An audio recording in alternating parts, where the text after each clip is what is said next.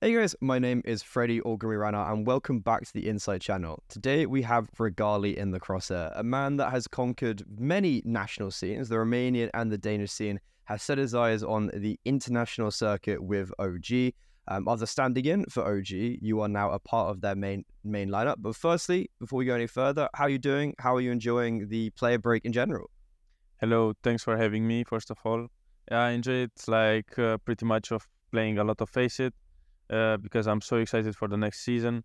Um, I had the player break, let's say so, when uh, Copenhagen Flames benched me. I, I didn't have anything to do, so I had a lot of time to chill. But now I'm just playing. I mean, ever since I came back from Dallas, I was playing constantly, like ten games, ten FACEIT games a day, maybe. And yeah, I mean, I'm really excited for what's coming next. Jesus, that is a grind. Ten a, ten a day is a lot. That's a fairly good grind. But um, so we have actually spoken before. So I feel like we can skip some of like the earlier questions about you playing in Romania um, and like the early times in Copenhagen Flames. But what I do want to talk about is the success you guys did have um, and uh, what like divided you guys from others during that period. Um, and like if you cast your mind back to like almost like the end of last year is like what was going so well that you were able to like rock up to every tournament and basically just win everything? Yeah, so as a team, we put a lot of work uh, into game plans, into practice. So maybe that was something new, which other tier two teams didn't expect from us because we were kind of new into. I mean, when we reached top 30, we didn't stop. We just continued to win game uh, games like a lot. So I mean, we were unpredictable, kinda. Um, we had the game plans, but me as individual, I was. The thing is, I was playing a lot of FACEIT after uh, practices as well, because I was really motivated because of how well the team was uh, going uh, on rankings. Like it was fulfilling my you know my ego and stuff like that. So i was like okay i'll keep playing FACEIT because i feel good of playing cs so yeah basically just because i was winning yesterday i was continuing to play FACEIT today to win tomorrow some kind of. So like do you think maybe you played a bit too much? Because especially like when you're winning loads um it can come crashing down like quite quickly. Do you feel like because the the team ended up like coming into the new year and like you were you were struggling. Would a part of that be that like you guys were maybe just winning a bit too much and like almost playing too much? Uh i mean maybe but when we started the year we started with the left foot. Like there was there was things that i didn't like about the organization. Like imagine after after winning five or six tournaments uh, the organization doesn't even come up to say, "Hey, let's make a boot camp." No, so they okay. like the the work the work didn't want to like have results, uh, keep going, uh, having results. So I was like, "What the fuck?" Uh, but anyway, we we try harded and we we trained as usual until RMR. So yeah, we were like focusing on that as well because everybody was doing that. So um, but maybe we didn't focus at the right time, which was the RMR, especially in those days, because we thought that it's going to be so easy that we are going to qualify anyway, which we didn't. Okay, so do you feel like yeah? So wait, so you say kind of like you almost got like a bit cocky, being like, "Oh, we've been doing so well, like it's fine, we'll make it." Yeah, probably, yeah, but if like we had bad results before the RMR. So if there were some people that like really cared about it in the org, they would have said, "Hey, let's make a boot camp." Because I've never understood how some other tier two teams, which were maybe worse ranked than us, uh, had boot camps for the RMR. Yeah, and we didn't. Yeah, that's actually very good. like a, a lot of team, pretty much everyone boot camp for the RMR. I felt like. Um, yeah, and so, like looking towards the end, when uh, Farlig ended up replacing you, uh, was this a decision you felt like was fair, and was this a decision you felt like was needed for the team potentially, just because of like the stagnation? Uh, for the team, I don't really know. He's worse than me, so I don't really, I didn't really care. But it was nice to take a break because we had Yeah. different visions. I, uh, I didn't like to continue playing like that. Like uh, everything with the work between me and the work, like I didn't like it.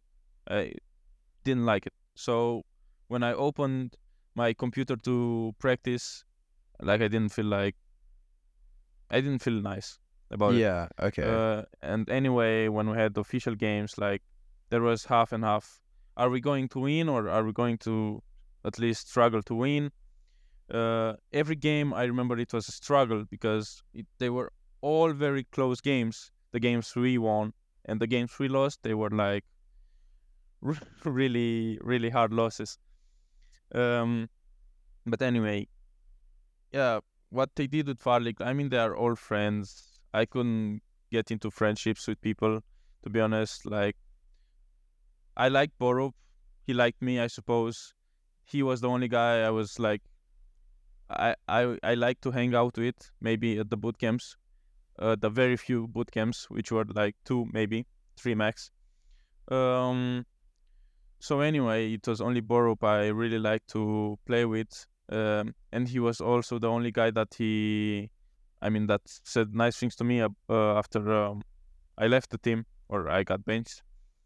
Uh, and look at him where he is now, you know.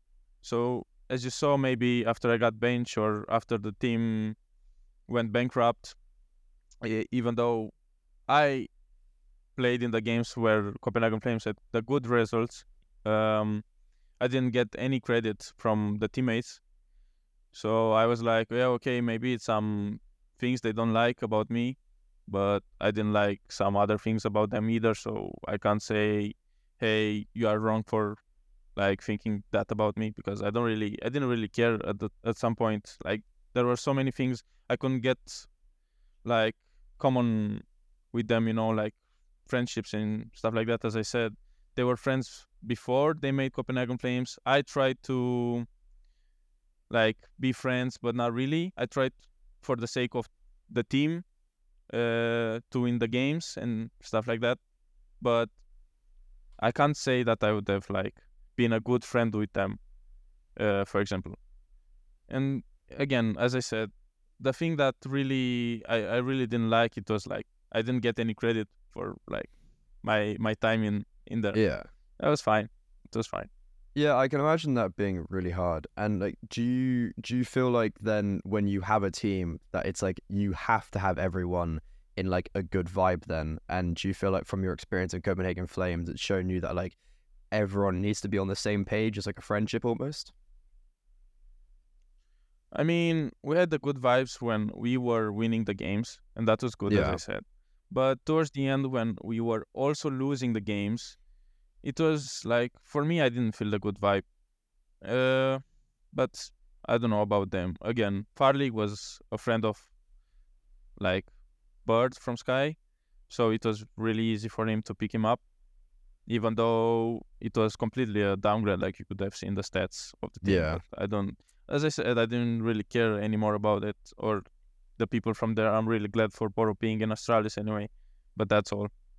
Okay, so do you feel like when you did get replaced, it was actually a pretty good time to like chill and like as you were saying, like play FACEIT, chill, and like wait? Do you feel like that was a that was actually good for you though? Yeah, I mean, I got back to my old ways of improving myself, and mm. it worked because imagine I didn't play competitive CS or practices in two months, and then I went to Dallas and I played a decent tournament, not good, not great, but decent, and it was. I was like, okay, my skill is still there, you know, like I am still good, but I really need to play some practice. Yeah. Well, um, I guess speaking about uh Dallas, like, did you did you h- how did it actually come about you standing for OG? Like, did they reach out to you? Yeah, through my agent, yes. Hmm. Yes, they did. Okay, so, and then did you? So would you have had much practice uh before going into Dallas? I mean, we had uh, CCT. Um, had that one where tournament, we played yeah. like, yeah, we played like three days or something, but we practiced only like one or two days. And for example, when we played Anubis, my first official game with them, I didn't even know the callouts because we didn't practice Anubis. like it was, yeah, we practiced only two two maps, and on officials we played maps we didn't practice. It was so so weird. That is, oh, that must have been really difficult. And um, so like, do you when you got called up for the roster, did you feel like it was a trial for the main team because obviously you are now like in the main team, or did you just take it as like it's one step at a time? Like we play well here, who cares? Uh, I mean, I didn't feel like it was a tryout, but I felt like it was an opportunity to show what I can do in tier one. Uh, I didn't think of any uh, other things like, hey, I didn't, I didn't play competitive CS in two months. I just wanted to show people that I can actually play the game, you know, and my skill is up there. But again, coming back to what you said, yeah, like I took it one step at a time, one game at a time, for example. Uh, so first day I was very nervous in Dallas, but second day I played great because I said, like, what, what's bad that can happen? Like, what's something really bad that can happen? Um, and I was like, nothing because I'm only a stand-in. You know, I'm not tryouting. Nobody said that I'm going to join the team. I was just, hey, I'm standing in for degster. Yeah. And um, so when you were nervous, was there like anyone on the team potentially that was like really helpful to like cool your nerves in a sense? Yeah, it, it was. It was flameZ. Okay. And I Um, spoke to him even before the games, even after. Yeah. What type of stuff was he doing? Was he just being like very comforting? Yeah, like he was saying this type of stuff. I, I'm telling you now, like you are only Yeah. a stand-in. You just play your game. It's just a FACEIT game, okay? We're doing everything to help you. It's just about you now. And Yeah. like it was comforting because we were having fun as well. As I said, for me, the mood is very important in a team, and because it was maybe a dead team, the mood was like very good. Actually, it wasn't bad. Everybody was having fun and I was hanging out with F1KU as well, which now is in the team. But at the time, Yeah. I didn't know who is going to be in the team. It was like, yeah. uh, yeah, a lucky coincidence, I guess. Yeah. And yeah, like I, I was speaking to flameZ even before OG. Like we were like he's very social, so we were making jokes jokes before. so Yeah. yeah, I mean it was very nice, very nice. That actually sounds like a really good atmosphere. So, like, would it be fair to say you guys are playing like you had nothing to lose because that you knew there were changes? So it's just playing CS to play CS. yeah, yeah. we everybody played freestyle CS, I guess. Like we had this game plan which uh, or um, ruggah made with uh, together with the analyst Kakafu. Um, so I saw how they work. I I saw how nice it is to make the game plan and learn CS as well because they did their job as it was major because this is how they they work. Like this is how um, they like to show the game to the teammates but us as a play as as players on the not stage but like on the booth for example like we were like not nervous at all for example Um, so I want to kind of talk about a little bit about the maybe difference between playing tier two and tier one. Um, so firstly, just talking about that preparation, you were talking about how like with Roger, how he prepped. Um, how different would have you experienced preparing for Dallas rather than like the like the games you've been playing with Copenhagen Flames? levels levels above like i can't describe it to be honest it's because in copenhagen flames the investment was not much like Yeah, you can see it even from my frustration that we didn't have boot camps. Like, imagine we didn't have analysts, which maybe is normal for tier two, yeah. But the the work that Kakafu is making in OG is immense, and it's behind the scenes again. Casper or ruggah makes a lot of work as well, but he's hyping up, up the team as well, which we didn't really have in um, in Copenhagen Flames. But yeah, the game plan and things like that uh, in Copenhagen Flames, especially, the IGL was making kind of the whole thing. Like Birdfromsky was making the game plan together with the with the coach. But now, uh, it was kind of different because the the way they were showing to every every teammate how the opponents are playing, it was so different. Uh, so like you can really understand everything. And the, that paper I had for the first time, I, I had to read from the paper. It was pretty nice because everything was like, hey, they might do this one I wrote on the paper. Watch out. And it's just the awareness that gives to you. You know, it's so Mm. nice. The intel you have. So have Yeah. you never played with like a paper in front of you before? No. Oh, okay. So that's gonna be something that's gonna be quite a nice thing to get used to. Uh, and then like looking now at more like in the server, um, what type of stuff do you feel like really sh- uh, shocked you? Maybe like in practice or um, uh, at the tournament of firstly like how OG played, and then secondly like playing against the opponents. Like, was there any difficulties or like differences you noticed? No, no differences, no difficulties because uh, I feel like everybody shoots good. Everybody knows what's going to happen at some point. But the thing that like amazed me in OG is the T size, um, which of of course, like it's a big difference. But from Sky, like to call for everybody and like to have his own system. Where in OG, if for example flameZ said something, everybody was going to listen to flameZ. But if for example, F1KU said something before flameZ, then flameZ would say, "Yeah, let's do that. Let's commit to that." So it was just about initiative and commitment instantly, like being Yeah. so dynamic, like not staying in um in a place and waiting for the IGL's call. It was it was nice, but again, I can say it like if I'm an opper and I have my initiative, maybe they would cancel or s- they would say, "Okay, if Julian said that, we might do something else after Julian does his thing because I had the priority of calling stuff. And again, for me, it was very new to talk so much in a team. Like I talked so much, I couldn't believe it. Also on LAN, but also on uh, on um, online games. I, I've never talked that much before, and it's just the beginning for me.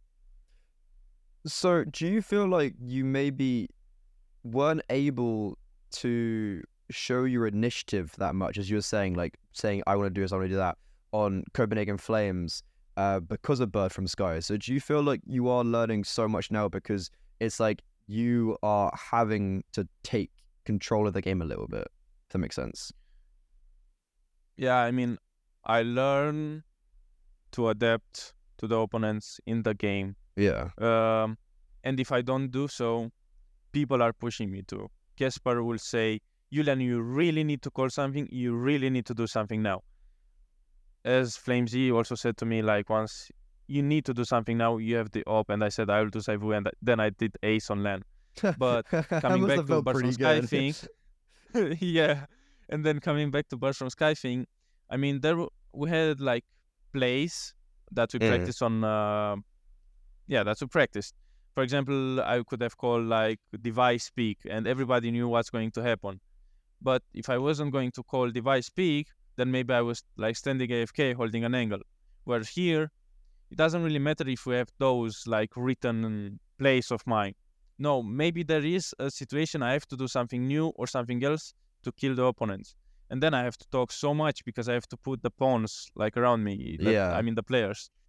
It's so much talk, but I like it because it um it introduces not not introduces me to the game, but like it's um activating me Yeah. so much in the game because you know as you talk more you are like more focused to the game as well to your own game when there was in flames times where i had to only wait for Burn- bird from sky to activate me because maybe that device pick wouldn't work against i don't know anything Yeah. Okay, well that sounds pretty good. And then we have spoken about the differences, but um and feel free just to be like, oh there is none, but like with AWPing, do you find just like physically like playing against higher level players with an AWP that they may like push you off angles more and might make your life more difficult, or do you find that it is quite similar to tier two? um, there's there's only one difference i can like i saw it and i still see it it's just tier one players are not afraid of dying like they really re- refrag like if you kill one there's a high chance you might die if you pick the same angle but of course you are not going to pick the same angle but they are taking space so so fast. Like you really need to think as an opper, what happens if I kill the first one? Like you have to think it before that. You can't just play on intuition when you start killing uh, killing people. Uh, so yeah, they are like their reaction is very fast on like taking initiative again. The opponents, I mean. But yeah. other than that, not really, because your own team is playing around you as well. For yeah. example, OG was used to play around degster, which is an opper, great opper, but he has ego, right? He's playing like simple, for example, in terms of how he's playing. So everybody was like, okay, we will really play around you. But my type of opping is like a system opper, maybe like device, for example. Um, I like to help my teammates as well, you know. Sometimes I really might hold angles for them, but that comes down to practice. But no, as an opper, like I, I can play rifle as well, you know, and I still get the space as an opper. Yeah, because I, I, was gonna say, like, with your rifling, like, were you being utilized? Cause I, I, I know you did say that you were utilized as a rifler quite a lot on Copenhagen Flames. So, are you gonna be like, um, when you were at Dallas, and like, hopefully for the future, is it under? Is it in your understanding that like you are also going to be utilized as a rifler? Yeah, I mean, I'm working on being a great rifler as well. So I hope that I'm going to be utilized as well on that because it gives more more not space but like more freedom to the IGL to call some things, you know. So uh, uh, by playing rifle, I'm helping my IGL as well to do some flawless calls. Yeah. And yeah, I mean sometimes it's easier with the rifle to be fair. Like it's really it really yeah. is to close up the rounds, for example. Yeah. And then yeah. so you were saying how like your AWPing style is different to degster even though like as we're speaking, you haven't actually like played in the server yet with the new five, but like, are you gonna be changing the OG system with how you're AWPing then, with you playing as a more system AWPer and not more of a like, I'm the best player in the server AWPer? Uh, that comes down to some more meetings with Casper and uh, yeah. analyst Kakafu because they they know what they are doing, but I really have to say my input as well or put my input because as Kakafu told me once, like he made from decent oppers to maybe great oppers. He made mantuu a good opper. He like he told me that he played with Smooya as well, and Smooya got an understanding of the game as well. So like, you know, I can learn a lot and maybe decide yeah. on what I'm going to do because I I could like I really like to have the first kill or or impact, you know, but it's not really me that thinks that I'm really the best on the server. But yeah, it okay. comes down to the IGL as well. So we really we really have to have some meetings as well with the with Nexa, for example. Yeah, because he played yeah. more Nessie, and maybe he can give me some advices. Yeah. So would you yeah. be willing to like change up your style then? Like you're saying you're a system now, would you be willing to change that because that you trust the process. Yes, yes, I am. Okay, so um, I feel like there are some AWPers that go from step up to tier tier one, like especially in the Danish scene, uh, with like the Astralis rotation, and then like head trick as well. You could you could use an example like they do struggle. Why do you think that some AWPers do struggle to step up, even though they have dominated tier two, and that like you've kind of almost stepped up quite nicely. Um, I mean, not uh, making excuses for Hetrick, but his team, like right now, is not in the like best shape. That, yeah. You know, when you change IGL, is like a lot of stuff, like internal stuff. But coming back to why I stepped up is because Casper told me, for example, once you learn the Danish CS, you kind of you can get whatever CS you are playing. Um, and I like imagine my first tier night, not tier one, but like team where I played full time. It was Copenhagen Flames, so uh, like it was a team where I learned a lot. So I know in in order to carry that team, or you know, I put up performances like very good performances. I played my own game also in that team. So uh, I'm thinking first of all that I need to play my own game, and then see what's coming. Like I don't know, I don't really know what happened and how I stepped up. It was also the team, as I said, that they played around me. Mm. And that's nice when the team plays around you. Like you, you don't really have excuses to say when, like that you played bad when the team plays around you. Like legit, flameZ would sacrifice, would like take space for me, and then I would come the up and get one kill at least. You know, so I don't know. uh, As long as you activate yourself as an opper, you know that everybody's around you. I don't know. You, it, it's kind of impossible to not make some impact. Yeah. So, ob- again, like obviously, uh, as I'm recording, like you haven't played with a server of them, but what is the hope for for this team then? When you say that like flameZ was making loads of space for you, he's obviously not on the squad anymore. Um, what is like? How do you see this roster working? Like in your head, on like like on paper, basically. Like who is going to be the one taking space for you? Uh, it's going to be FASHR, for example, Okay. because I've seen, I've seen him play in Ecstatic. I haven't watched Fnatic, but if he comes back to how he played in Ecstatic, then it's going to be easy. I mean, yeah, Nexa is a great idea, like as well. So he's going to use him as well in a nice way. And then I've k1to, like, if there are people that can throw nades, because now I got better with nades, but I haven't been the best in flames. So if, there are going to be people with great uh, utility usage and stuff like that, and then one guy that takes space, then uh, the only things I have to do is like create big impact in the beginning, Mm. and then have great rotations. And everybody told me that I I have a great understanding of rotations.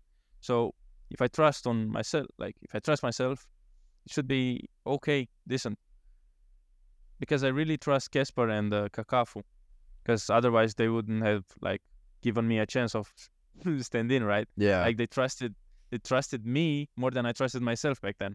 Because as I said, after two months of not no practice, I didn't really know if I can do it. To be fair with you, like I didn't know that I can play good CS, but I did, and they tr- they they trusted that. So I'll trust them as Well- with uh, this score and this lineup.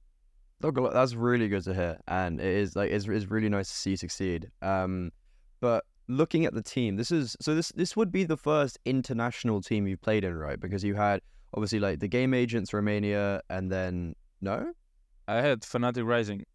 Oh, I could sorry, I've completely forgot about Fnatic Rising for some reason. Yeah. But it's your first international team, I guess, for quite a while.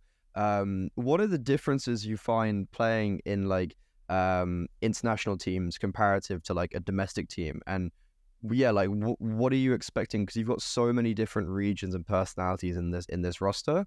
Like, do you find like like what do you see that creating?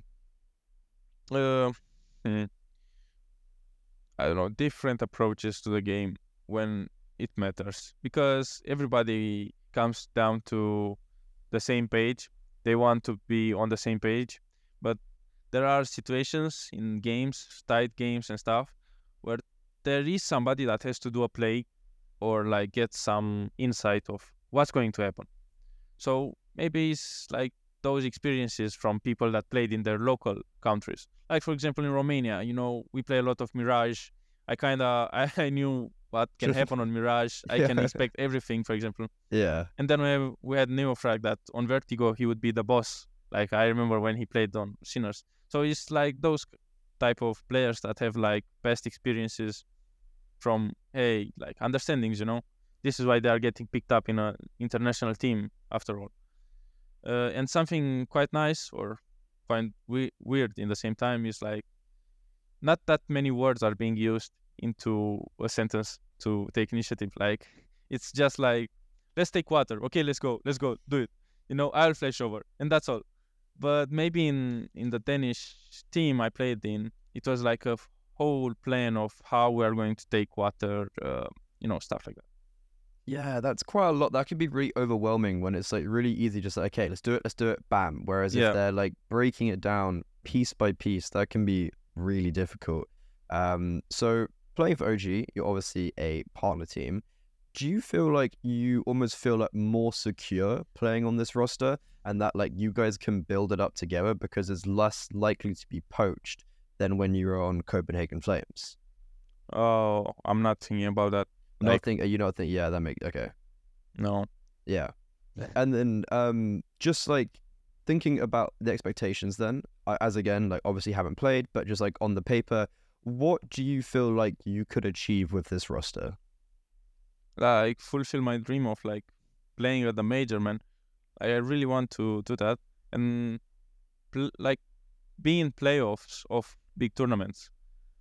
Like that's doable as well and i really want to work for that because again that's a big chance I, i've gotten here and maybe i'm not a prodigy but a rookie to be honest Yeah, uh, compared to the others so i'll try my best you know Nice. And then I just want to do like one last quick question. Um, obviously, Copenhagen Flames, quite shortly after you left, actually closed doors completely. Um, I just want to have a quick conversation about uh, how you think that affects the Danish team, uh, like the, the the Danish scene, and like how did it come about that like even though you guys were winning so much that the organization was still unable to like stay? I mean, it helped players. Like you can see, br0, free agent, he went to Astralis. Yeah, Really glad for him again. Uh, then you have uh, Rals. I know where he's going. He's going to. I I will not leak it. But that's nice That's for the best. Yeah, Yeah. Um. So yeah, it helped two players, right? Then you have Birdfromsky. I know he's making a team or organization as well. Really, how he likes to, because maybe he didn't really like this team at some point. So he, he wanted to start fresh, and now he got the opportunity. Like it, it helps the players. It helps other players as well. Like you can see some other players from the female scene. Maybe, you know, they they are playing in greater teams. I don't really know about um, other games we had in the organization, but I, I think it's okay. Again, I had a big buyout in Copenhagen Yeah. Flames, okay. and it helped me that I was a free agent when uh, I got to stand in for Dallas because I couldn't maybe yeah. if I was in Flames. Well, that seems like it's all come about really nicely. And honestly, Regali, I wish you the best of luck in in OGA. It, it feels like you guys you. something that's really cool going on. And I actually can't wait just to see your individual um like expansion and see how you're going to improve over the next couple of months. And well, thank you very much, guys, for watching another episode of In the Crosshairs. Thank you, Regali, yet again. It's been an absolute pleasure talking to you again uh, and having you on for a Thank quick you. chat. But yeah, thank you very much, guys, and make sure to stay tuned next week for another episode.